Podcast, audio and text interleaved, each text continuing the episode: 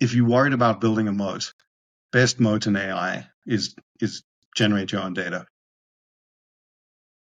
Right. And and a lot of that that's what hardware does amazingly well. Right. So we see this in all sorts of interesting things. It's like some obvious stuff like, hey, I'm going to build a remote sensing company. Awesome. I have my own imaging and I can analyze that. That's great. Less obvious are things like I'm I'm looking at a 1970s process for cement production that was too hard to characterize and control. And now I can characterize and control it super cheaply because of AI. you know, so like I literally can build control systems for things that I couldn't control five years ago. Welcome back to the CleanTechies podcast, where we interview climate tech founders and VCs to discuss all things building and investing to solve the biggest challenge of our generation climate change. On this episode, we had the absolute pleasure of speaking with Shaun Abrahamson, managing partner of Third Sphere VC. Shaun has over a decade of investing in early stage companies, leading Third Sphere, and before that, he was a founder and PM himself. So, a lot of shared experiences, both from the investing and the founding angle. He spoke especially well to the struggles of investing in climate tech, specifically in hardware, and had inspiring stories to share about how founders can still be successful. We also got to talk about his talk at New York um, Climate Week on the climate capital stack and his two frameworks called Design for Finance and the Escalator of Impact. It was a lot, but in the best kind of way. Imagine just being able to learn about all the things you need to know about climate finance in one episode. As always, let us know what you think and enjoy the episode. Hey there. Are you building a climate tech business and looking for very specialized talent? Consider reaching out to our sponsors, NextWave Partners. NextWave are experts in talent acquisition, recruitment, and retention across the climate tech, renewables, and ESG spaces globally. So if your team is growing or you're looking to make a career change yourself, feel free to reach out to NextWave at next-wavepartners.com or reach out to one of their consultants directly via their LinkedIn page. Impact brands represent the choice to live our lives in alignment with planetary action and our values, to preserve our amazing home for generations to come.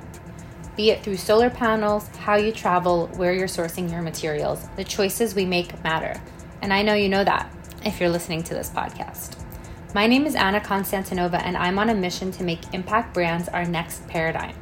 I believe that marketing can be used for us rather than against us, and I want to help you build the best brand possible so we can all pour our strength into solving the biggest issue of our time. Whether you're a founder or an investor representing portfolio companies, let's work together to make sure your brand is seen, heard, and remembered the way it deserves to be. And as a thank you to the CleanTechies community, I'm offering 20% off my newest launch, Branding Sessions, with code CleanTechies, one word. We'll take 60 or 90 minutes to solve one specific problem, whether it be a naming issue, strategy development, business growth, or beyond. Let's put our minds together and move forward with renewed energy. Can't wait to hear what you're working on. Find me at annako.co. That's A N N A K O dot C O. Talk soon. All right. Welcome to the show, Shaun. How are you? I'm excellent. Thanks for having me. We're really, really excited to have you on today. Um, in in preparing for this, it's it's always super surreal to be able to talk to people who spoke at Climate Week and also had you know a platform in which they got to get their work out because we see it and then to be able to have that conversation in person is a totally different feeling. So um, both sides and i've been super excited for this and we really appreciate you taking the time. Yeah no i'm glad, glad we, to do it. Yeah. why, why don't we kick off uh, why don't you tell the audience about yourself and what you do yeah so um, my name is is shaun abrahamson i um, let's see I, I I still think what I do is investing. Um, it's it's early stage, and so sometimes it feels a little bit like trying to sort science fiction from reality. Um, uh, but I've been focused on, you know, early stage, usually one of the first investors in climate in a very broad uh, sense for the last decade. Um, and before that um, was a part of a few interesting things. Um, I went through the dot com bubble and um, was part of such a catastrophic failure that it became a documentary. So that's that that's kind of unusual. Some good learning. Um, and and yeah, I mean, I, I think maybe what's a little bit unusual is um, you know quite a technical background. So uh, I've done electrical, mechanical, and then got a master's in building simulation tools at MIT. Um, have lived in a bunch of places. So grew up in Cape Town, spent a bunch of time in Zimbabwe, uh, and then you know came to the US for school. Um, also, along the way, accidentally went to school in Germany with a bunch of award-winning advertising people. So um, I would say I'm fairly curious. Uh, I'm I'm I'm not big on the status quo. Uh, and uh, yeah, maybe that's the relevant part. We'll we'll see we'll see what comes across in the rest of the discussion. Did that did any part of that background for you? Do you feel like any part of those resonate the most with your venture career now? Because um, obviously there's a lot of a lot of synergies that aren't necessarily venture, but but do a lot of good for you.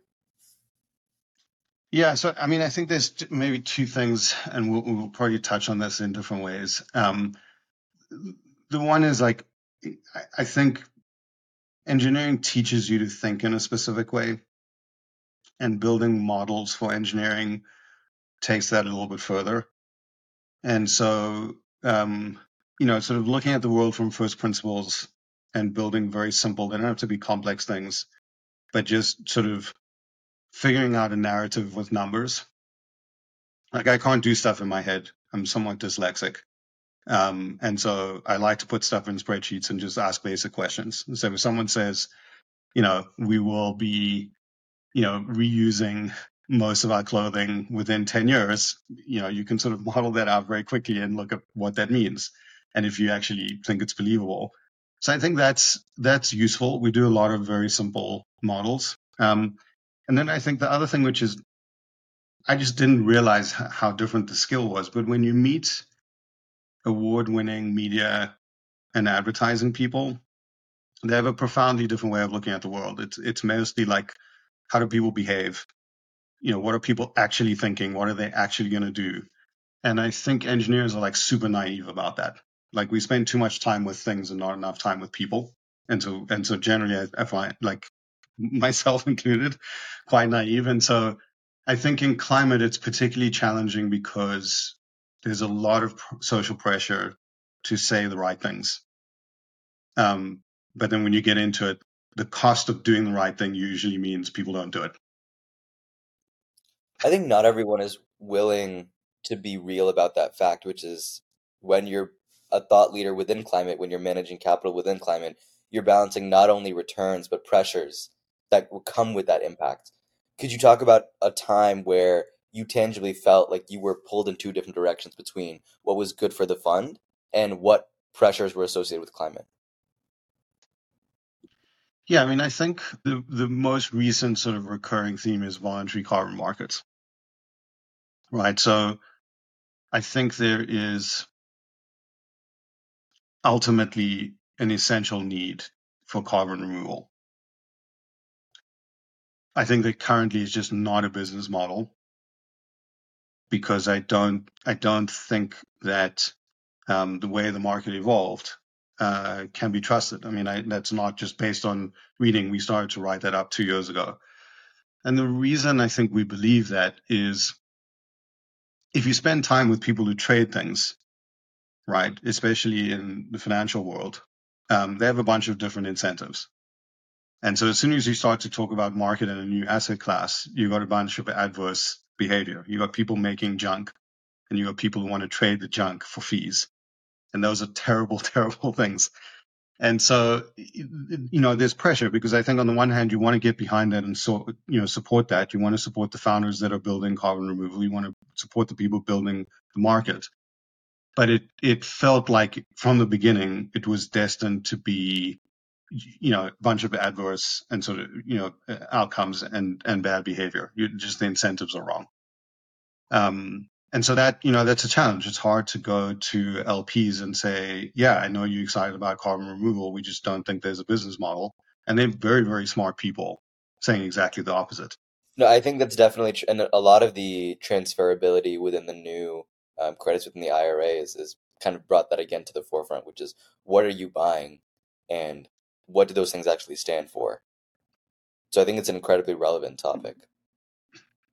Yeah, I mean, I think it's a it, it's the complexity. The main difference, I think, from doing so, I did like seven years of just general sort of no specific thesis, um, early stage investing as an angel investor. Um, it's nice and simple, right? You can you can focus on the team. You know, you know, you convince, convince yourself there's a massive market. You know, some some exposure to large upside, some pathway to grow quickly. It's not that it's not compli- I mean, it it isn't that complicated, especially early on, right? I mean, I think as you get into growth stage, there's a little bit more quant, there's a little bit more competitive stuff to figure out. I just never. It, it's not that hard. Like if you enjoy it, and you like tech and you enjoy meeting the people building stuff, it wasn't hard. What makes climate like outrageously hard is the customer signal. Right? Like just trying to figure out like what is the gap between a thing that people should do versus what they actually will end up doing. And it's really easy if you care a lot about climate to fall into the hole of should do versus will actually do. Do you think there's been times as an investor, just to double tap on that, because that's, that's really, really relevant here. Do you think there's been a trend in where bad signals come from? Are you noticing that over time you've been able to train yourself against bad signals on climate? And what are those? Yeah, so I think you can constantly sort of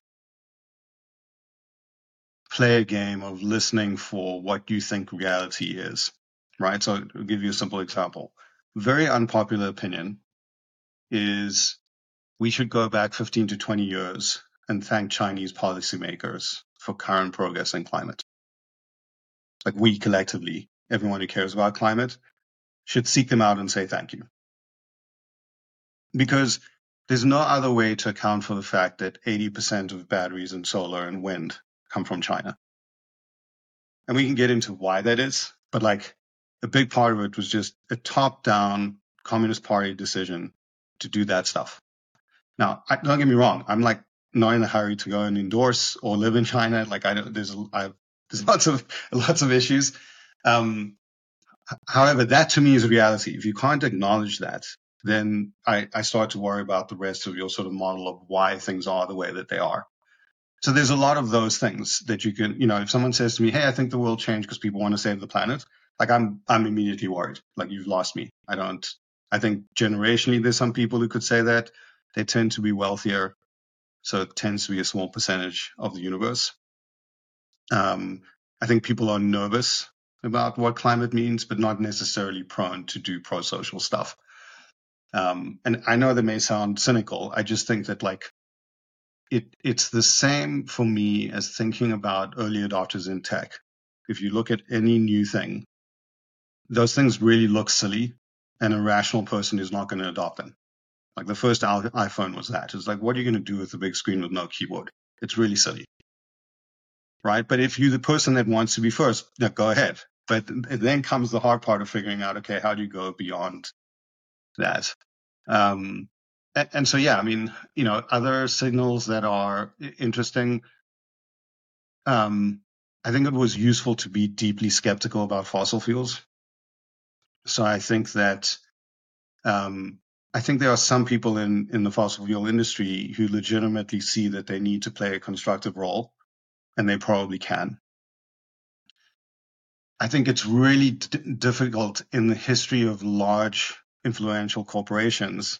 What they tend to do is cross a threshold of power where they really just want to keep power. And then you kind of need a model for like what are the limits of what these people will do to keep power and i would say there probably are no limits.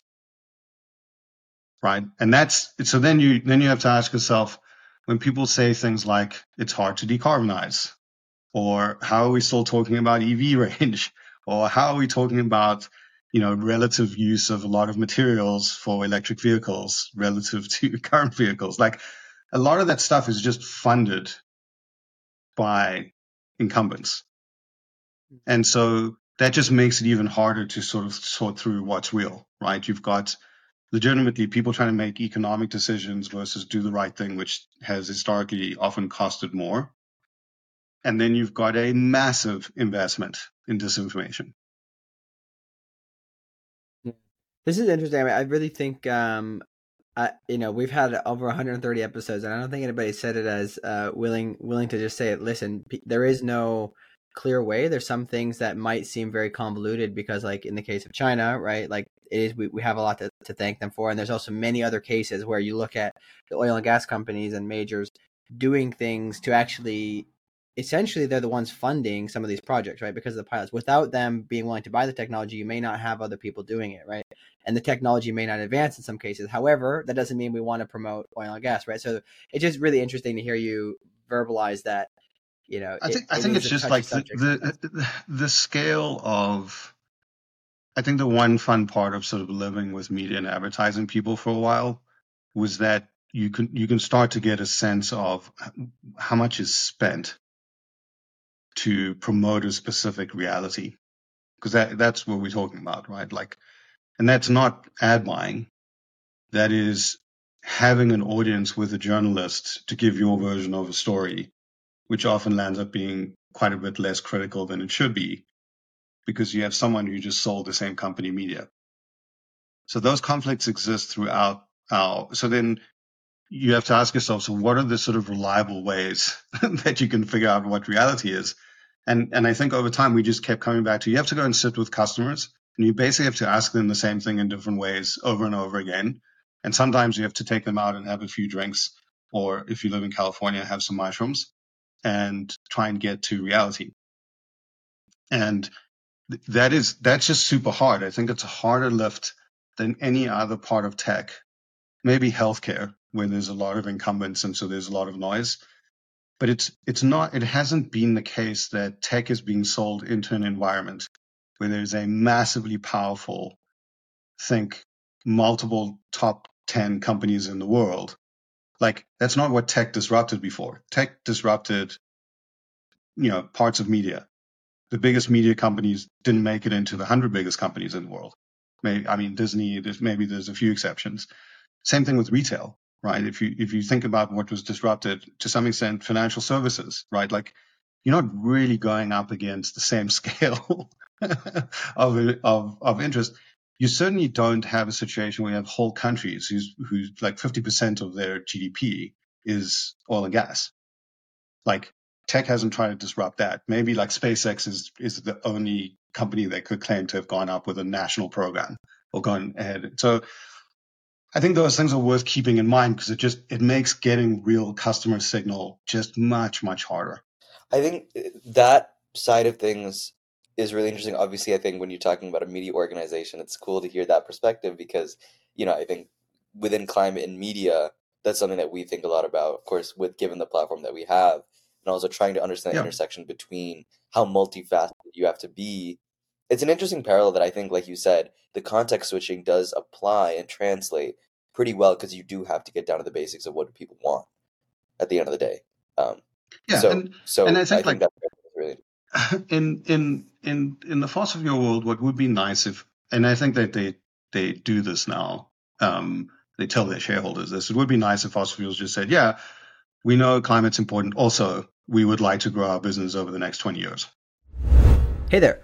Quick break to remind any founders or VCs listening if you are looking for deal flow, seeking to raise funding, looking for partners to help service your needs, or perhaps you're looking for corporate investment partners, feel free to reach out to us through our Slack channel, which can be found in the description.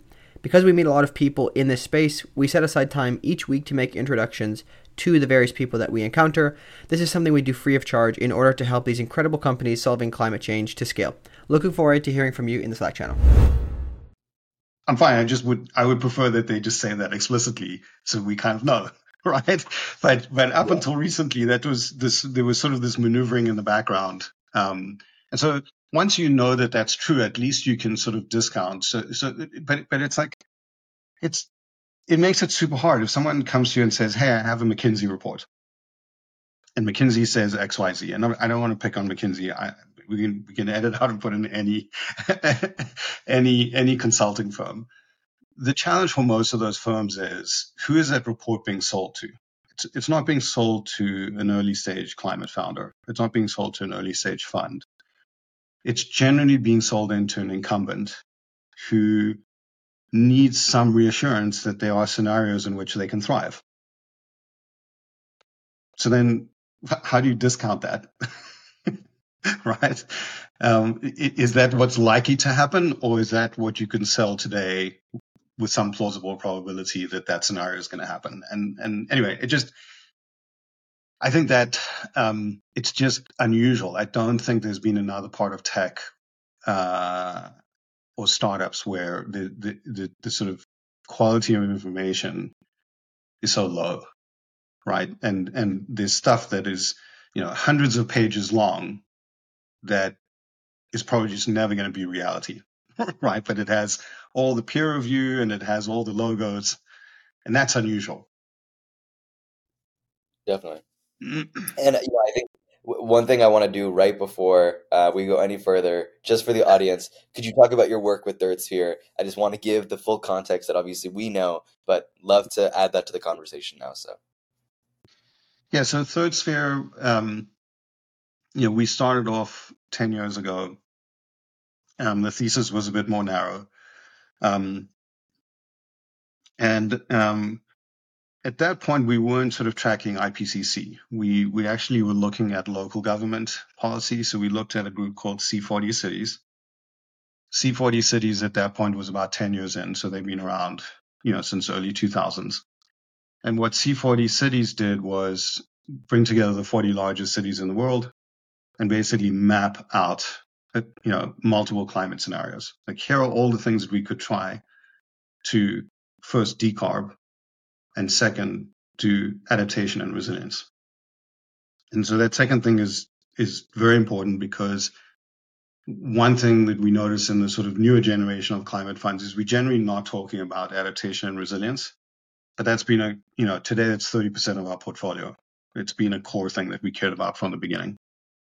Um, and it it informs decarb in different ways. So at a very very simplistic level, um, when people talk about things like levelized costs of energy, we look at that and we say, well, that's interesting because you're assuming that the grid reliability stays the same.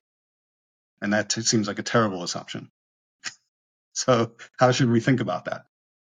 Um, so it's been helpful to have both of those things. We didn't, just to be clear, like we literally took the the sort of policy framework from C40 cities. We did sort of copy pasta into like our framework, and we're like, let's see if we can turn this into an investment um, approach. We avoided a few things. So we said, we don't know much about the grid. We don't know much about generation. It seems like that sort of industrial policy level stuff. So we're going to stay away from that. We, we probably can't match the expertise and the capital. So we really did do sort of a search for, you know, decarb buildings, decarb transportation, touched on a little bit of industrial, um, and then adaptation resilience we weren't early on very sure how to think about land use, so we came back to that later. Um, maybe a few unusual things. Right from the get go, we did a lot of hardware, right? So had conversations with investors that are, you know, some of the best in the business, right? So um, I've known like Roelof at Sequoia for a while, um, and in the first year that we were starting, basically said, "Here's the thing that we're thinking about doing seems like a lot of hardware, seems like a lot of regulation, seems like work with local government. And, and his response is, it's worth doing. I just don't know if these are things we would do as a follow-on investment with you, which is terrifying. so, so that, that's where we started. And, and, um, I think all we were trying to do in the beginning was not, we weren't trying to build a platform. We, we literally were just trying to figure out, is there a way as an angel investor to go and make investments related to climate at a point where the default response was, Hey, I just lost a lot of money in clean tech. Are you really going to do this thing? And so, you know, fast forward to today, you know, we are allocating out of a fourth fund. We still work really early on. The reason we like really early on is because we've touched already on the customer signal piece. That that is a huge part. Customer and distribution is a huge part of how we think if we meet teams any later, usually they've made some decisions that we can't discuss. they kind of locked into those things. So, so we prefer to be early. We like, you know, like I said, we don't, we don't mind hardware. I think it took a while. Uh, like our first two, three years, our customers could, I mean, our, our, um, founders could not raise. We had to learn how to pitch hardware or to help them pitch hardware. And in the process of doing that, um, we had to learn how to sort of negotiate the fact that hardware is going to require more capital, but it can't come out of the cap table. So how, what do you do? Um, and so today we have early stage VC, but we also have a credit platform that's in its third iteration. Um, we can talk a little bit more about that, but but it's really an answer to where does the capital come from that cannot show up on the cap table because it breaks the math of cap table. and and there's lots of answers to that. It turns out one that we like is off balance sheet leasing. Um, and so that's where we focused. There are other things we can touch on all the other ones, but that's that's what our platform does. Um, yeah, and I think our general like our team is we've all built products. So our I think some you know we talked a little bit about. It. I was saying to you, what are you doing as a PM um, in in a it, you know with Schmidt and um, I, I think our general approach is we talk to founders about what they need. And our sort of first line of support is do we have an email for someone who could be helpful? And that works really well for a bunch of things, right? It's other founders, it's people who build great sales teams, it's people who know a specific industry, it's great. But in a few cases, we ran into problems where we didn't have a good email. so we're like, okay, is this just bad network? Like, what do we do? And in some cases, we got to the point where we're like, actually, no one's doing this well right? There, there, are lots of people who can give you advice, but they're telling you to come back in five years. And so we should go and build something. And that's how we landed up doing credit. So uh, that was, that's incredibly informative. Like starting off with understanding sort of city impact and that kind of policy and, and that parallel. Now, you know, many, many years later, understanding the parts where you had specificity where you could specialize and you know staying staying away from some of this grid management stuff but then doubling down on the stuff that you know now like a few four funds later uh, really doubling down on that hardware and you mentioned with that hardware really having to be the education and thought leader with founders i think that's incredibly informative and it's also because hardware as a business model is still relatively nascent especially at least at least compared to software and so you mentioned being able to help companies who are pitching hardware. And so I just want to double down on that really quickly. You know, maybe high level doesn't have to be long, but are there any mistakes that you see hardware founders, you know, it would make your job a lot easier if they just knew this before talking to you? Yeah, I think a lot of things in tech are about how much you want to reinvent the wheel, right? Like I, I, I think a lot of tech success um, is building on top of existing trends and existing uh, often larger companies that are taking most of the risk right and so if you go back and look at sort of apple early on if you look at nvidia in the 90s if you look at uh, even tesla their first products don't require them to build production and manufacturing right? They can really contract that stuff out and they focus on synthesis to do something new. And so I don't think that's what pops into most investors' mind. And I don't think that's what's in most founders' mind when they think about building hardware, right? They, they don't think about the cheat code, which is I found some Lego, Lego pieces. I can go and buy them in large bags and I can put them together and get a new thing. And that's the cheat code for the beginning you can always come back and say, hey, this one person who sells me Lego pieces, those guys are ripping me off. I could make much more margin if I just did that myself. Awesome. But the nice part about buying from everyone in the beginning is you can figure out what the most important bits are and you can come back and figure out if you want to take that on and actually set up your own production. And and I think that's the that's the biggest issue. I think, you know, we in the last sort of you know, six months we've had a lot more people approach us and say, Hey, will you help us with first of a kind? how do you think about first of a kind? And I'm like, there's sort of two flavors of this. There's first of a kind, which is go and buy some Lego bits and put them together. Then it's not really first. It's first in the sense that you put them together in a new way, but the Lego pieces are not new. And so you can find ways to underwrite that. The stuff that's really scary is, hey, I have this amazing thing, and when I've spent $100 million, we can turn on revenue. But first, I need to build, you know, a new a new thing before we can do anything. And I think the thing is, this is not this is not a religious belief for us. We just don't have the case studies for where that worked. And selfishly, as an investor, I would be fine saying, "Yeah, go and take that risk." From a climate from a climate sort of timeline perspective, I don't want to take those types of risks. Like we have playbooks for stuff that works. We have 30 to 40 years worth of, of hardware playbooks that work. So why, why are we discussing new things? Right? Like, so, so we just, we don't, like, we just, we, we won't engage. Like, we won't engage on things that we can't look at a playbook and say, yeah, we kind of see how this was done. Your contract manufacturer, your main supplier, those folks are taking most of the risk. They took the hit on capital that's totally fine because you're just trying to see if they're customers. You can come back and add margin later.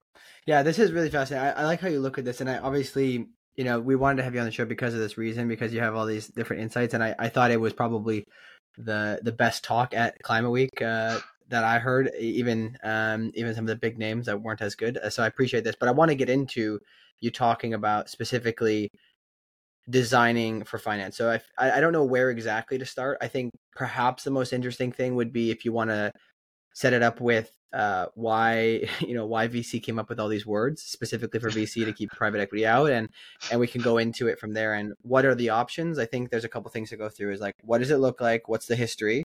What are the options inside of it? And then we can eventually go break those down into what do you have to achieve to get each of those. Sure. I mean, yeah, so maybe maybe one one way to think about where to start is this is not my idea. I think this is from Founder Collective. They don't ever use the word allocate. They talk about investing. And I think that's a very subtle but important difference, right? Because if I go from a hundred million dollar fund to a billion dollar fund, my problem that I have to solve is slightly different, right? At $100 million, usually I'm trying to give companies capital that they need to solve specific problems. At a billion dollars, I have some excess capital that I need to find a home for, that I need to allocate. And there's a point at which that flips, right? And we can argue about where that is, like by fund size or by round. But again, if you look historically at companies that got to the public market, some of the biggest companies in the world didn't raise more than $100 million before they IPO'd. And so the, the sort of argument was, well, you know, we can stay private for longer and here's all these things. And it's like, literally, I think my take anyway is this is just folks trying to harvest fees. Right? You just more AUM, more fees, everyone's happy, except you you flip from being well aligned with founders and trying to just get the capital that you need to grow and you now suddenly you're allocating where you have to find a way to get $100 million onto a single cap table just for your fund okay so that's so that's the that's the, the backdrop and, I, and that's important because we could not have this discussion 18 months ago the way that you designed didn't matter because there was infinite capital that you could eventually put on your cap table. I mean, there really was. Like, we talk about companies that raised billions of dollars. That's like, like completely unprecedented, right? It's 10x, it really is 10x more than what was raised by currently the 10 biggest companies in the world. They're mostly tech companies. They didn't, they didn't raise that kind of money. Um, and so, you know, what we were trying to figure out was actually not, um, we were like, hey, you know, building a hardware company is hard. There's just fewer investors, there's less capital. So that was our motivation to go and figure out like how do you get other capital into these companies. And so we sort of mapped out, um, and again, like this is not new, but I think we just spent more time saying, assuming it's harder to raise equity, what are the other sources, right? So you can get offtake agreements from customers, you can get deposits from customers, by the way, if these things sound familiar, like Tesla did this right at the beginning for the Roadster. They did $100 million in deposits. $100 million. That's capital formation. I don't care. Like, that's amazing, right? But also, by the way, if you're a little bit unsure about product market fit, man, is that great signal. Like if you can't get someone to put down fifty thousand dollars, then maybe you're not selling the right thing. so so customers are phenomenal, um, and I think you get lazy if you can just go and raise money, right? You can you can overlook your product market fit, and you can and you can sort of, um, you know, essentially uh, let customers off the hook um, and ask them for less. So customers are interesting. Partners are also really interesting in hardware. In the software world, there's no real partnerships, right? There's cloud providers. And I think provider tells you everything you want to know about the relationship, right? They're not cloud partners, uh, or they're cloud services. So it's a very, there's no notion of like working together. It's just a thing that you use, uh, an API.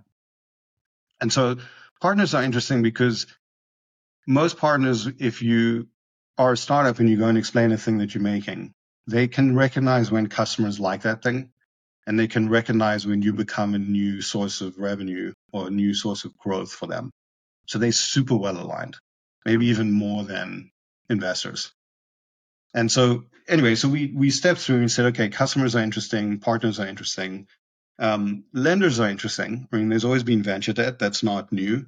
But then we had these sort of fintech explosion of like revenue based finance, which is sort of old school factoring dressed up, you know, in new clothes, um, and a few other products. And then we have a really old idea, which is, which is off balance sheet structures, right? So basically an, a, a company that will buy an asset and package it into a subscription or a lease so that you can open up another part of the, you can open up more customer segments. And that was always fascinating because you can go back and look at residential solar and residential solar went through like initially early adopters just paid, right? Because early adopters tend to have more money, you know, their motivation's different, they paid. Then they hit the limits of early adopters. So they're like, oh shit, we need to package this so that you can reduce taking the technology risk and not have to worry about cash flow. And then fast forward a few years, you come back to, oh, actually, this is the thing that I'd like to own. So I want to finance, or I actually want to own, I want to buy to own, and maybe I'll roll it into my mortgage, or maybe I'll get another product. But there's like three distinct evolutions. And our thought was that that should happen for a bunch of other climate assets. So you can tell, like, this is already like if you were a founder worried about how to raise VC, we just introduced a whole bunch of new variables. We're like, oh, you can get cash from your customers, your partners. There's all these lenders doing all sorts of stuff you haven't thought about. There's this thing called underwriting, which requires that you do pro forma and you model out cash flows, and effectively you get a credit score. And these are all new things. When we started that, what was fascinating was if you went to look at educational material for lending, in the startup ecosystem, there were two articles that we could find. One was from YC and one was from Kauffman Fellows. And they were both about venture debt. Hey there, thanks for listening to this episode. If you made it this far, it's likely that you're enjoying the show, so I wanted to ask your help. If you're enjoying it, please give us a review on Apple Podcasts and share with somebody in the same industry who might find this interesting. And if you're interested in getting summaries of these episodes, go subscribe to our newsletter that comes out on LinkedIn and Substack. Links can be found in the description. Thanks for your help in growing the reach of this show. That was the sum total of startup land exposure to lending.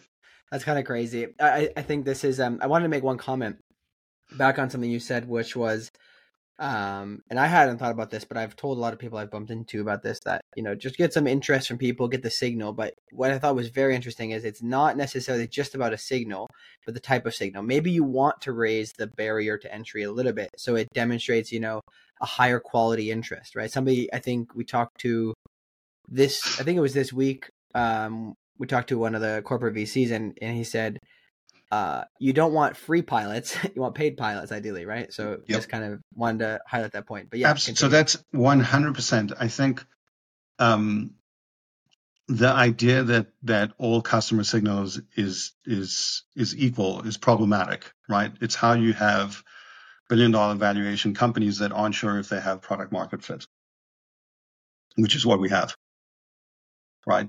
Um, and it's not to knock the folks who built those companies. Like investors were willing to underwrite that risk. Just to be clear, like I don't. This isn't. This is just a systemic thing that results from having too much available capital. And so folks are willing to say, I'll push, I'll wait for that signal. What was helpful, I would say, for the first two or three years was we would invest in companies and we would say, you know, I, I don't know if you're going to be able to close another round. That was actually super helpful because you can't lie to yourself. you better figure out how to sell stuff to customers. I mean, so so like in retrospect, I'm like, oh wow, you know, we should feel fairly smart. No, we were just dumb and lucky. Like we were, we didn't have a choice, right? And so, you know, we were talking to founders about like, oh, we'll help you raise, and you know, they would pitch hundred. We have one come like this is Revivn. So we have a company. Uh, is an e-waste processing company, right? So they collect um, electronics from corporates and then they process that, and and ultimately about eighty percent of it or something gets reused. Business grows two to three x every year since we invested. It, I mean, it's amazing, but it was brutal. Like they raised like 25k, we put in money, and then it was like crickets. They just could not raise a dime. Um, and so, yeah, I, I think that that reality just forces you to go more aggressively and make sure that you there's a willingness to pay. And off takes, you know, having an LOI is nice. Having a signed offtake agreement is a whole other thing. Well, one thing, just last last thing I wanted to ask you is if you have examples. I know it's going to vary depending on the the technology, but so just to try to make it very very clear, the your point you're trying to make is you need to qualify the market interest, right? Because you might just have super early adopters, but they may not be valuable. So, do you have examples or maybe a framework that anybody building hardware can use to qualify the market interest to make sure it's actually valuable, right, for for the long haul? Yeah, I think that there are. Um, there's a surprising. You can go a surprising distance with sort of a, a lab demonstrator and a techno-economic model like a like a good techno-economic model where you can sort of show a customer your assumptions and they can say things like if you hit this thing we will pay x amount. So that's a threshold that we generally try to hit with most of our companies is like the more specific you can get on if this then that. So the if might be you know better faster cheaper but some version of better, faster, cheaper, some combination sometimes.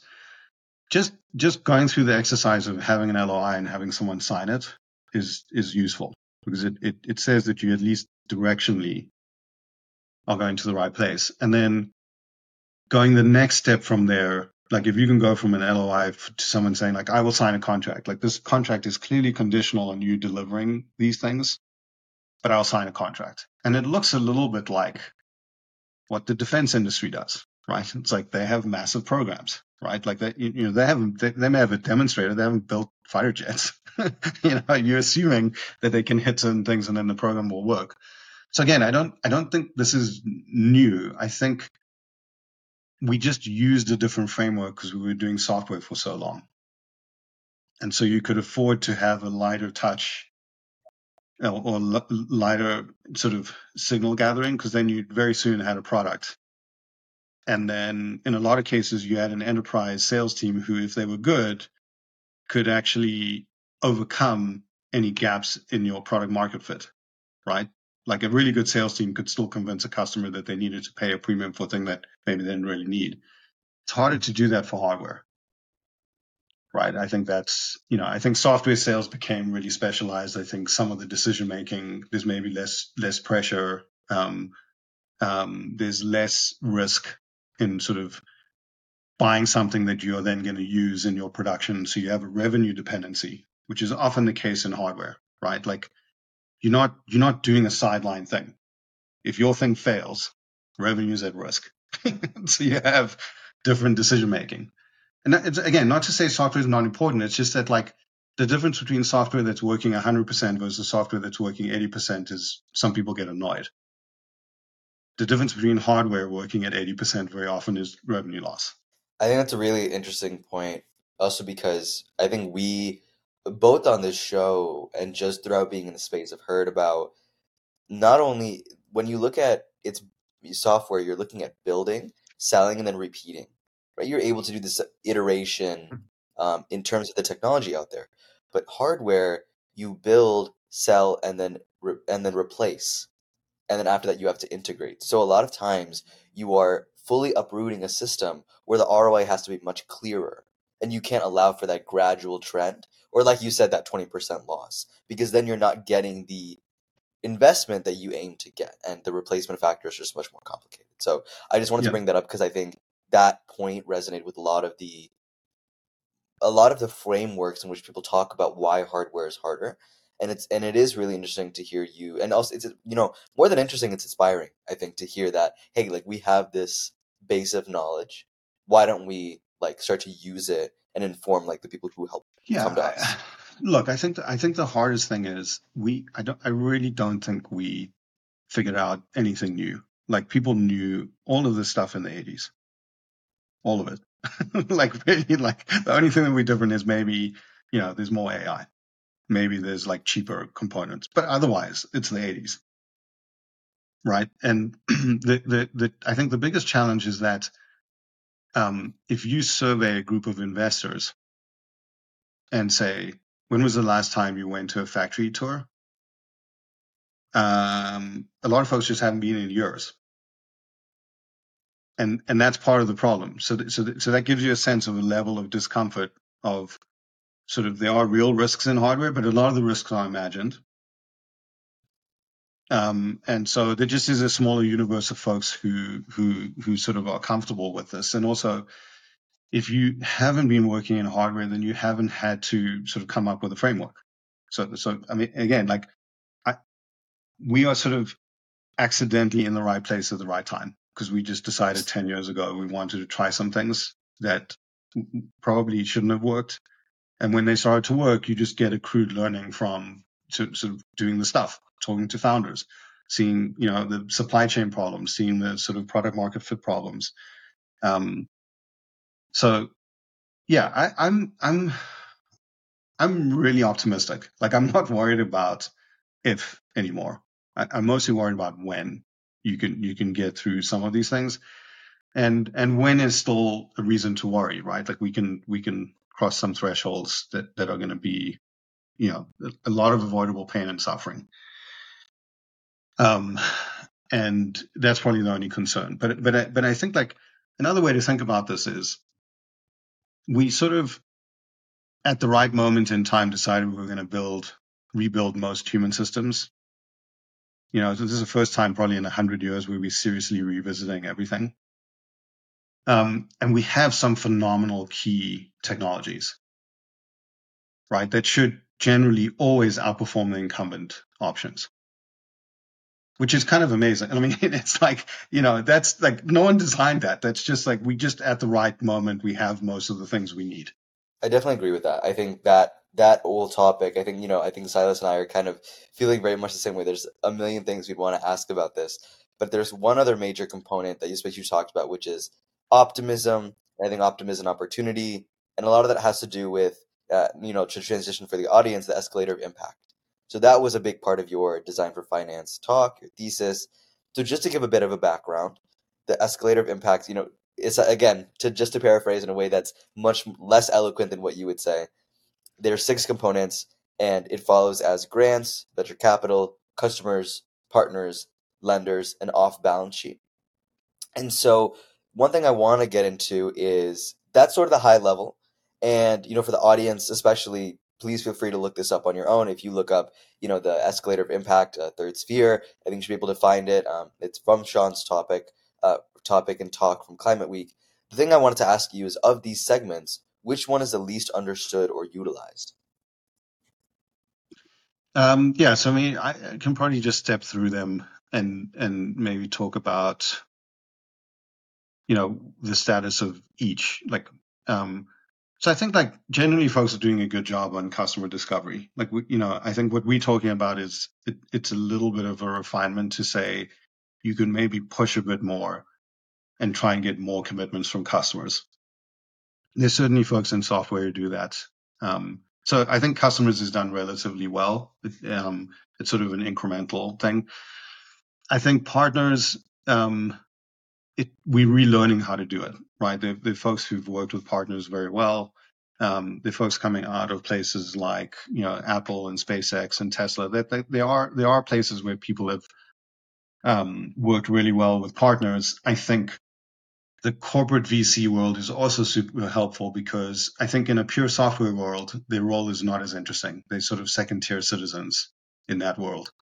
But in the physical world, they really do bring a lot. I mean, I would argue they are they are better than financial investors um, because they can bring terms, they can bring expertise, um, and things like that. So I would say, in that case, like the startup ecosystem may not be that good, but the corporate VCs that are doing this are phenomenal. Um, and so I'm not that worried about it. I think it's happening, and just I, I think in a lot of cases we're just trying to keep up. Um, uh, lending, I think there's been a lot more education.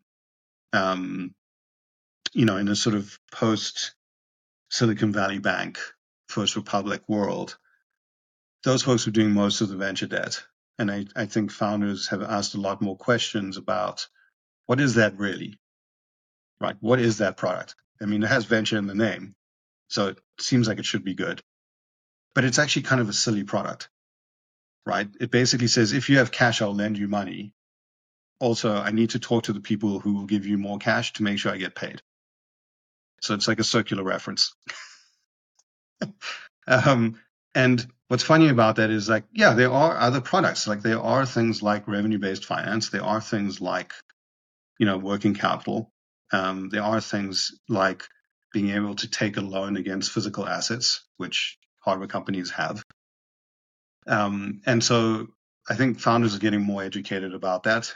Um, I think the difficulty was less founders, actually. I think it was more VCs and sort of startup boards who I think had like some very legitimate concerns about terms and conditions in terms of like what happens if you can't repay a loan right? So what are the covenants or you know whatever the, but basically the terms and conditions mean that as a preferred investor you suddenly are not the most preferred right?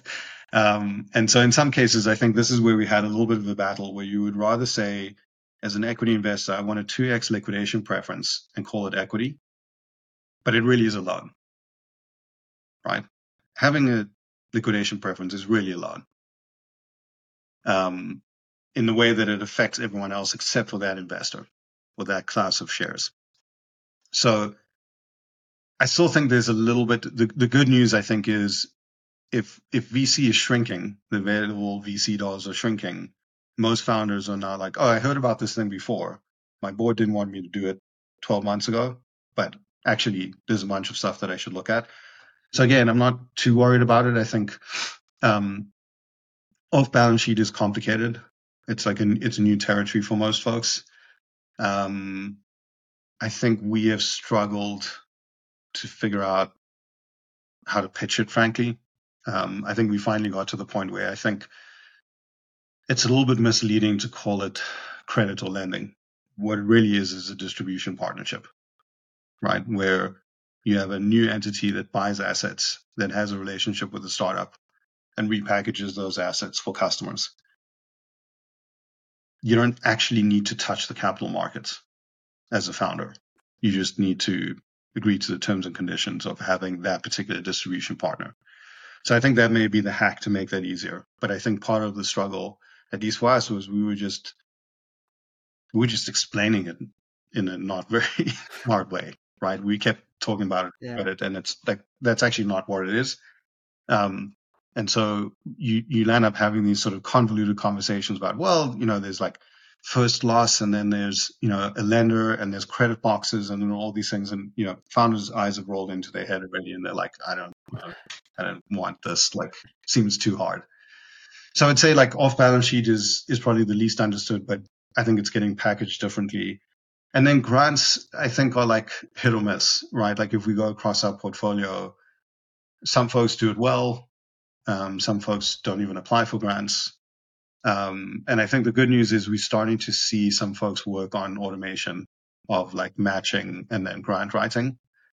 So that may actually be a capital formation piece that can be somewhat automated but it's it's been sort of a mixed bag, not or not a yeah. part of the capital stack. Yeah, I think we are seeing some people, uh, some people do this. I remember one person in particular. Hopefully, we'll have them on the show at some point. But they stood up and asked a question uh, at your event, and it wasn't really a question; it was just an advertisement for their uh, for their grant automation software. But um, that was hilarious, honestly, legend. But um, what I wanted to ask was so on this off balance sheet thing, just make sure I get this right. So, can you give examples of this? I, I, I think this was, if I'm not mistaken, wasted was an example of this one, or I don't know if I have that right. But you guys, so I think wasted is what are yeah, wasted. They talked a little bit about this, so so we can use wasted as an example. So the so the way that um, generally this starts is um, a sort of specialty lender um, and, and it's specialty because in the case of wasted, it's someone who knows enough about like porta potty rental that they understand the cash flows, they understand the risk, they understand how to sort of get out of their position if wasted fails. And those are usually the important parts of underwriting. And they'll they'll lend to wasted in a traditional on balance sheet way, right? Um, we don't have to get into specific numbers, but let's just say they're going to lend them a certain amount of money that they can use to build out their fleet to collect the highly desirable human waste that they need for their business. The the way that you graduate from that, let's say, you know, there's a limit at some point, like, you know, there's sort of debt to equity ratios where it would be unusual if they had raised like 20 million and they were trying to raise 100 million in debt.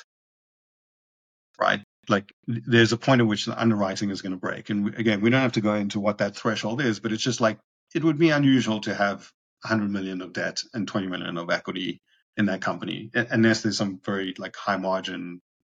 Anyway, to avoid hitting into the upper limit from your lenders, eventually this lender, you could go to them and say, hey, actually, this seems to be working. We want to go to 50 cities we're going to have a massive fleet of porta potties.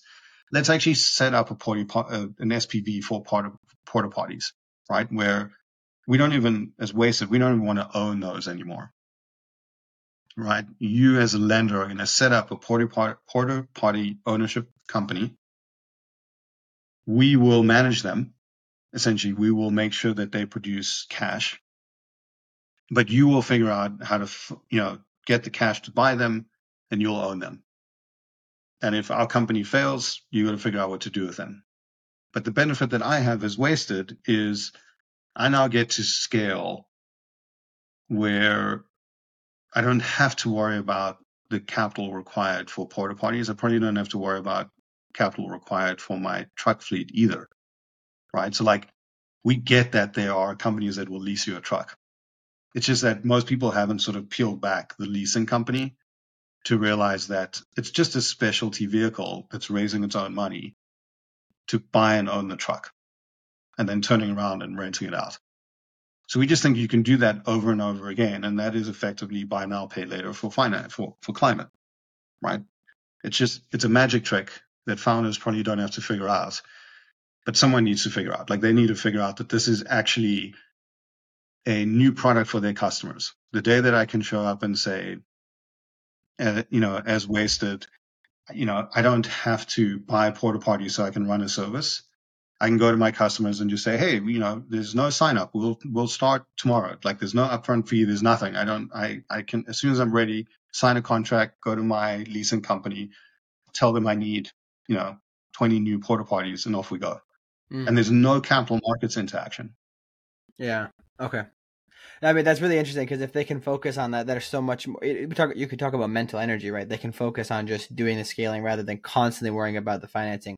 But I, I can assume that as a kind of off the back of this, there will be off the back of this growth of climate, there will be a lot of these related kind of technologies. People get comfortable with things, and then other people make connections where they they you know, maybe some of these financial lenders may not have any interest in climate per se, but they're like, oh, I, I can see that, like I can understand that, and then they're going to make vehicles. Right. so it. what would you would would you describe for me as the perfect world, where where there are a bunch of selfish people that just want to look at the returns and they're like, hell yes, I want to bring this climate asset into the world, and I don't even care what it is. Yeah. Like yeah. that that that's amazing. Then we then we've won. Yeah, I think it's going to be interesting to see that that that ecosystem develop on the back end because people like again we don't really think about um, necessarily some of the the traditional infrastructure and the hardware stuff so much anymore because it's just like it's kind of like you know run of the uh, run of the mill normal stuff. People are used to it, right? It's, it's pretty simple. But I know we have a lot of other things to get into, so I'm going to let someone take it. yeah, yeah. Sorry, there's, there's some really uh, we could probably talk for six hours, but we'll, we'll move it over to keep our time. So we'll go on to insights if someone wants to go. No, definitely, and I, if anything, this this means we're due for another episode. So, so just putting that out there, putting that into the universe. Um. But I'd love to get into the insights part of our show. Again, this is a couple generally speaking, we'll probably throw three or four topics at you, give like a you know one to two minute response, just high level what you think is most important about them. I think this is our way of bringing in what the audience has been telling us they want to hear and getting yep. like, incredibly intelligent people like you to answer on them. So I'll start off with uh, you know probably my favorite, which is the IRA. Um, what I want to ask you is not necessarily about the IRA, but about its impact. How much do you think policy matters for startups? Um, I think early on, not very much. Um, I think I, we think of it as like this is a tailwind that's going to let you scale faster. But I think they're usually for the stuff that early stage founders are talking about, policymakers are not really thinking about it as much. I'm generalizing, but that's that's been what we've seen.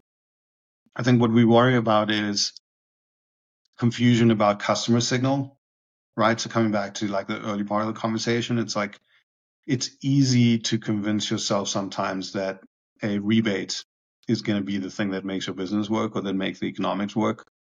And so we just pay attention to that, right? Like it, it's nice that those things exist, but we want to make sure that, um, you know, there's more to the demand than, oh, it's just cheap for a while, um, or cheaper. Um, and I think where maybe it does matter is if we're thinking about underwriting. So let's say we're looking at a new company that oh, I can't say the name because we didn't invest yet. So sorry, but but they do. They're in the textile waste space. They make reactors. The reactors are probably going to be a few million dollars. It would be nice if you could fairly quickly get to like an off-balance sheet vehicle and and see if there are parts of the IRA that would be relevant right? So, you know, whether it's local manufacturing or, you know, there's probably a part of the stack that will be relevant.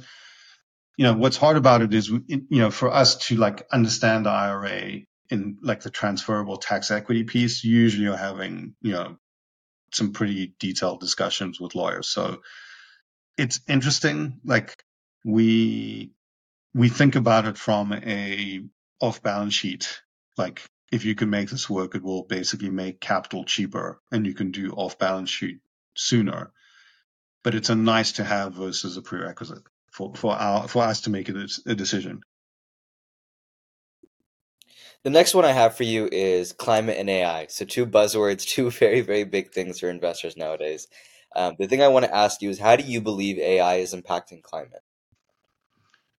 Um, uh, probably like three ways. I think the the sort of obvious way in which it's impacting everything is like you you can there's certain business functions that you can somewhat automate, right? And so we talked about grant automation, there's RFP automation, there's a lot of like sales, marketing, and other functions where if you invest a little bit of time, there's probably a big payoff in terms of you know how quickly you can go. Um, and, you know, and from a startup burn perspective, like that's the that's the win. Is a smaller team can do more, and that's great. Um, in looking sort of across climate, so those are sort of verticals. Looking across climate, if you think about sort of designing new products, design for manufacture, you know, operations, inspections, maintenance, all of those things we're seeing, you know, AI being used to automate. So like design is very interesting because it's like you're locking in most of your costs when you're making design decisions. Being able to do a few more iterations and have those iterations be smarter with like a co-pilot means that you just the chances of us getting like cheaper heat pumps goes up, right? Just because because you you've got you know you've got superpowers at the design stage. So so that's that's interesting. You know, same thing's going to be true in maintenance. Like we're seeing that across. The third thing, and this is like the, the this is the hardware superpower. If you're worried about building a moat, best moat in AI is is generate your own data right? And and a lot of that that's what hardware does amazingly well, right? So we see this in all sorts of interesting things. Is like some obvious stuff like, hey, I'm going to build a remote sensing company. Awesome, I have my own imaging and I can analyze that. That's great. Less obvious are things like I'm I'm looking at a 1970s process for cement production that was too hard to characterize and control. And now I can characterize and control it super cheaply because of AI. you know, so like I literally can build control systems for things that I couldn't control five years ago, which is wild. I'm I'm I'm writing down that exact thing, which is hardware to build an AI moat, a data moat. I think that's like I'm I'm definitely going to be thinking about that after the show. I think that's a really really interesting phenomenon because it's true and I think a lot of people don't recognize the defensible position they're creating. I think that's ahead, that's one of the biggest arguments that people a lot of the time make with Tesla, right? Is because they have just purely more more data right, that they've collected, right, compared to all the other. Uh, yeah, I mean, I, like we could do a Tesla rabbit hole. I mean, I like when you think about software controlled chemical reactions, like I don't think most folks in the auto industry understood that's what they were up against right? They're like, oh, cell cost, et cetera, et cetera. But like dynamically controlling the pack based on navigation, based on weather, based on a charging event, like that's just, it's just bonkers. It's like such a refined experience, but it is a function of you have all the data, right? You can, you can change the behavior. Like software defined hardware is the thing. Mm. Having all that data to learn about your hardware and refine the experience, very tough to catch that, right? Um, so yeah, so I mean, we love stuff like that. I mean, I think that's the sort of secret weapon if you want to go and go head to head with incumbents. Really, really hard to build a culture around that. Really, really hard. The next, again, it, it pains me to move off this topic, but to get to the next uh, something that you're probably one of the best, if not like the best, especially given the way that you look at the iterations within hardware. Commercializing your first hardware MVP is something that we've heard from founders is the biggest concern. And I think it's a two edged sword because I think in the past you had a lot of people transitioning industries, looking at climate, thinking about, okay, how do we adapt technologies? But now, because of how big climate has gotten and how much news there is, there's a whole new wave of entrepreneurs who are getting into hardware who are necess- not necessarily from the industry, not necessarily from hardware centric industries. So there's a lot of questions circulating around how do you create a hardware MVP and how does it work? And so maybe given your experience, rather than asking that to you, can you share a story or maybe a general theme of successful stories about how companies have made their hardware MVPs and then scaled? Yeah, I'm trying to think. I mean, I think the the the tricky thing here is that a hundred million dollar piece of hardware, because there are things like that, is very different than a thousand dollar piece of hardware. And we have a very, very strong bias to the high volume, cheap things, right? So like, we didn't talk about this, but like a, a core belief for us is that we need learning curves to get better, faster, cheaper. And you can't have learning curves if you do things a hundred times. You need to do things a million times. So if you defined your market size and you said, okay, I think there's a 10 billion market opportunity and I'm making things that are $100 million at a time, you just don't get to do it enough times right? Versus the team that's going to build a $10,000 thing and do it a million times. Um, so, so I'd say that as a starting point. I think there are, for the MVPs in the sort of sub $10,000, um, it's fairly straightforward, right? Like there, there are, there's crowdfunding on the one side, which we don't see as much of, but you, but there are ways to do it. There's suppliers who understand how to do it. There are people at Amazon who will do low volume launches. There's there's frameworks to do that size thing. And in the B2B world, there are equivalents, right? Like you can build out a pipeline and ship a, you know, 3D printed version. Like you don't need a sort of finished high volume product. Like you, there's lots of ways to hack the thing together. It's like, here's 80% of the stuff I bought from Home Depot and we're just going to 3D print this this box and give it a nice screen, and we'll call it a product, and everyone's convinced. Um, and and I think that's like where that's interesting is that we come back to this sort of software defined, right? Where it's like a lot of the pieces you can just go and buy and assemble, and the magic is a control system, or the magic is the the cloud service that it's attached to. And so you don't what you're giving up usually is margin, right? You're probably charging too much and it's too little margin, but it, it's it's not. I don't think it's that difficult, right? Like I think I still think like relative to the customer signal, the customer signal is harder. Like not falling in love with your technology is actually quite hard. And like being honest about what customers want is quite hard. And then scaling from there, I think um, there are some sort of chicken and egg, like escalator of impact problems where it's like, I can't get working capital because I don't have the revenue history, right? But that's also changing, right? So Shopify will lend you based on performance. So you have a nice sort of product suite forming there. Um, but that's still where a lot of teams get stuck is you you kind of have to have enough customer signal that you can pre-sell stuff. That's that's how you manage cash flow early on. Um, and then the partner piece becomes critical because one of the things that we expect, like if you if if we see a pitch and there isn't a bill of materials with one thing that is just obviously more expensive, if if the logo associated with that thing is not a partner that wants to be on the cap table, you know, we have questions. right? Like there should be there should be a partner, you know, th- that is like, hey, we really love this, and we will help provide cash. We'll either provide terms as a supplier, we'll provide a loan, or we'll be on the cap table, or all of the above. So we think that the scaling is ultimately like, where do you get? You have to answer the cash question, and you know, this is why we keep coming back to design for finance. Is like that's how you get from my sort of 3D printed hack together thing in maybe 100 units to 10,000, you know, 100,000 units. Um, and then I'll, I'll admit, like, I don't know. We have some companies, you know, Bowery Farming is, you know, is building Indover. That's probably the biggest, you know, hardware product. Um, I don't know if we can do a lot of those. It's not, it, it's going, it's going fine. Like, I think the team has done great. I think they probably are still leading the category. I think there's lots of reasons to actually be more excited about the category now, despite a lot of failures. Um, but but I think the next biggest assets are in the couple of million scale, right? So You know, I think. Yeah. Sorry. Oh, no, go ahead, go ahead.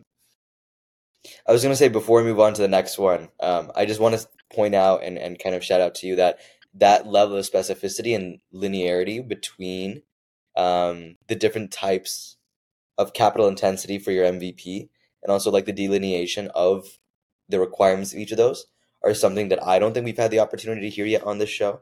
Um, and if anything, it's it's something that I think you can only get from the amount of experience that you had. So I really appreciate you sharing that with us.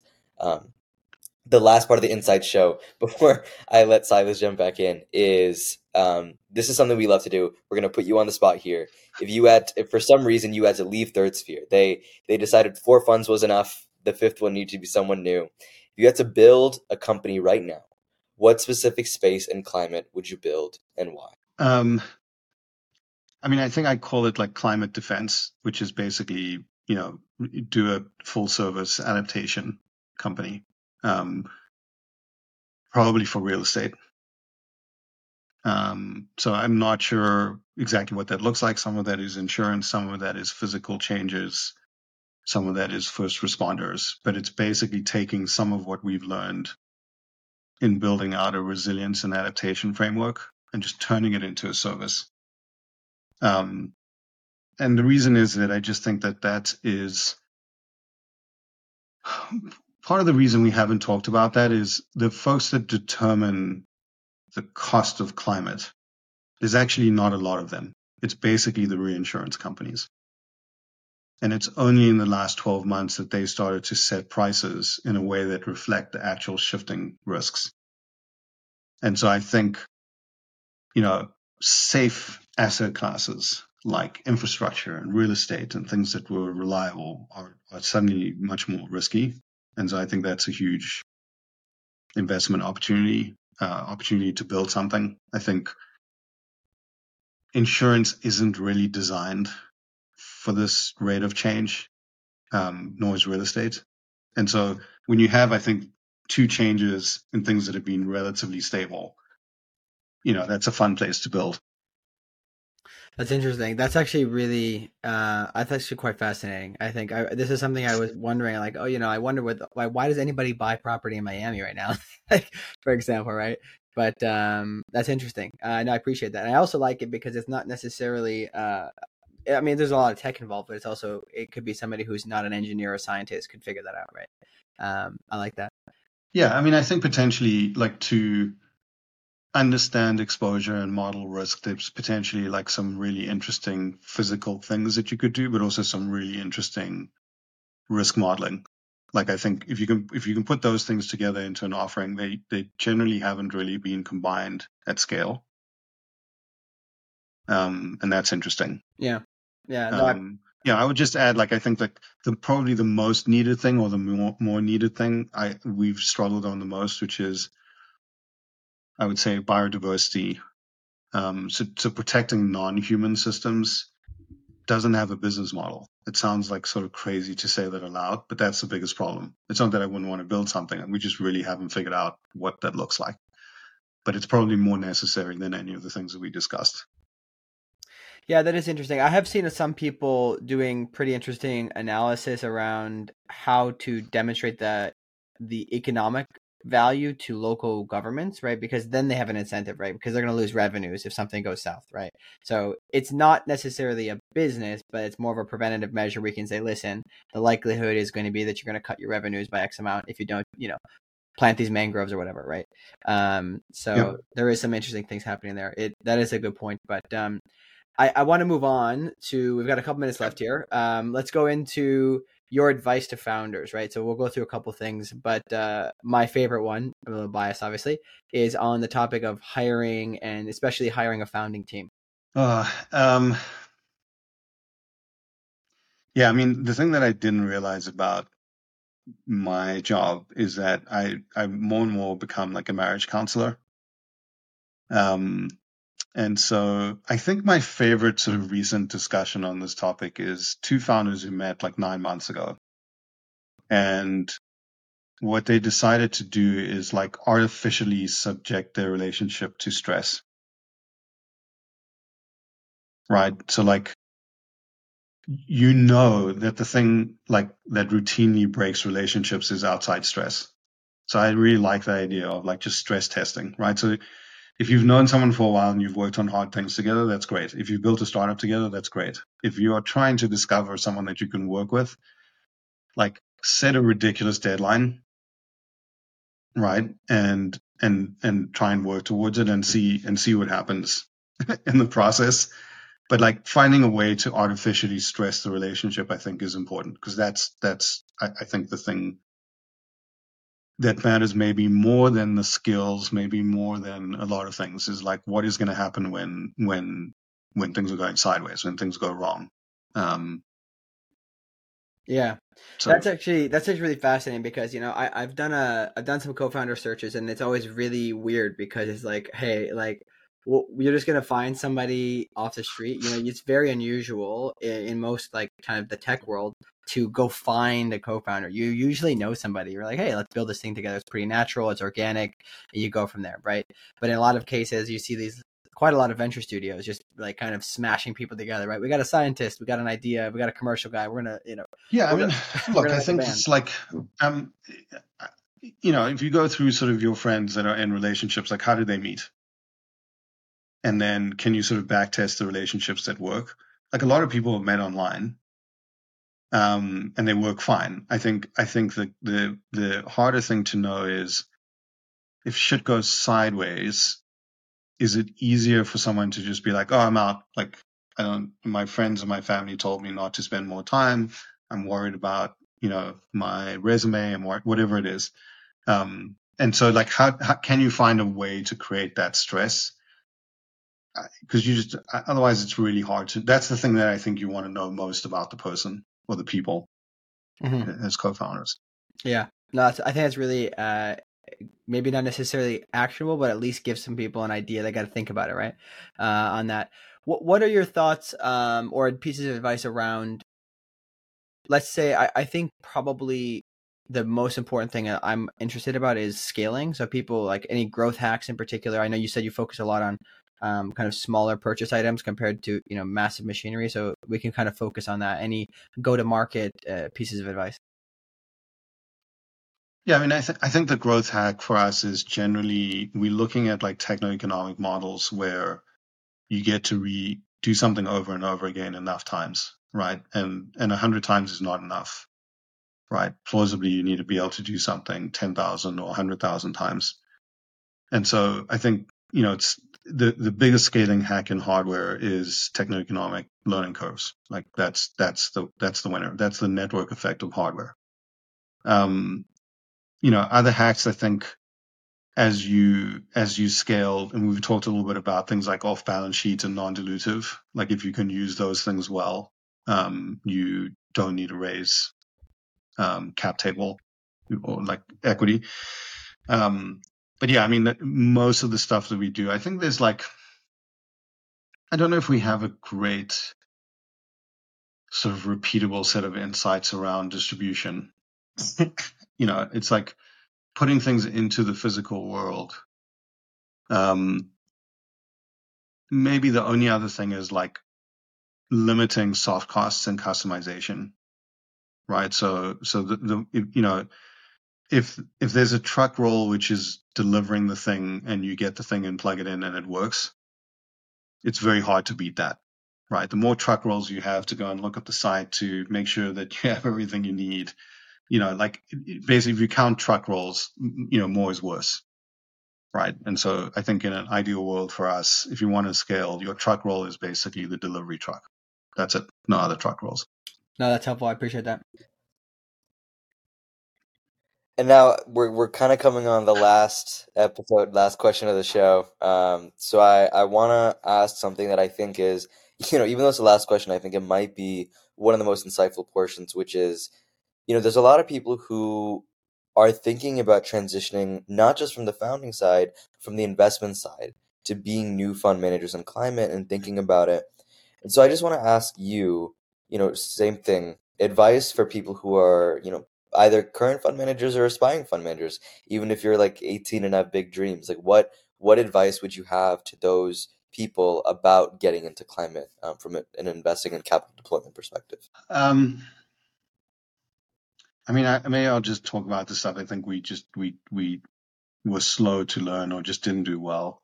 I think ultimately investors want to know how they're going to make money, right? And so it's like, you know, it's it's very easy to get caught up in you know what people should do, what investors should do, what customers should do, and I think just sanity checking sort of what do you think can actually happen? Like, what types of companies do you think can be built? There's a very big gap between, I think, the things that make headlines and sound great and the reality, which is a lot of this stuff is kind of boring. Um, you know, for a lot of people, there's, there's, a lot of detail. There's a lot of things to figure out. Um, and yeah, I mean, I, I, I, think like the, the, the pitch to LPs, um, I think a lot of LPs maybe two years ago were like, let's do this thing, let's save the planet. I think that's that's changed dramatically and it's much more like you know, I almost think we spend more time talking about the hey, we get to rebuild 90% of the economy. That's awesome. Right? Oh, by the way, it also solves climate. Right. And that it feels odd, right? Like if you look at our deal memos, if you look at how we work internally, we want to solve climate, right? Like there's no question that that's a priority. But I think understanding what LPs like we just didn't do a great job. We spent a lot of time worrying about founders and trying to make sure we could support. I think we were much less thoughtful about, you know, how to raise and and how to talk to LPs. Um, and then in terms of like where you show up, like what's interesting is, you know, I think VC gets probably too much attention. I think other types of capital we've talked about, right? So like, you know, working at a partner that's that's going to work with startups, um, being a customer, um, you know, working on sort of non-dilutive, like that stuff is that just doesn't get that much attention. But there's probably more opportunity if you, particularly if you're thinking about, you know, a new career, you know, or even if you're early on in your career. I would guess that you know, figuring out how to do underwriting for new assets is going to be more interesting and a larger payoff than early stage VC, for example.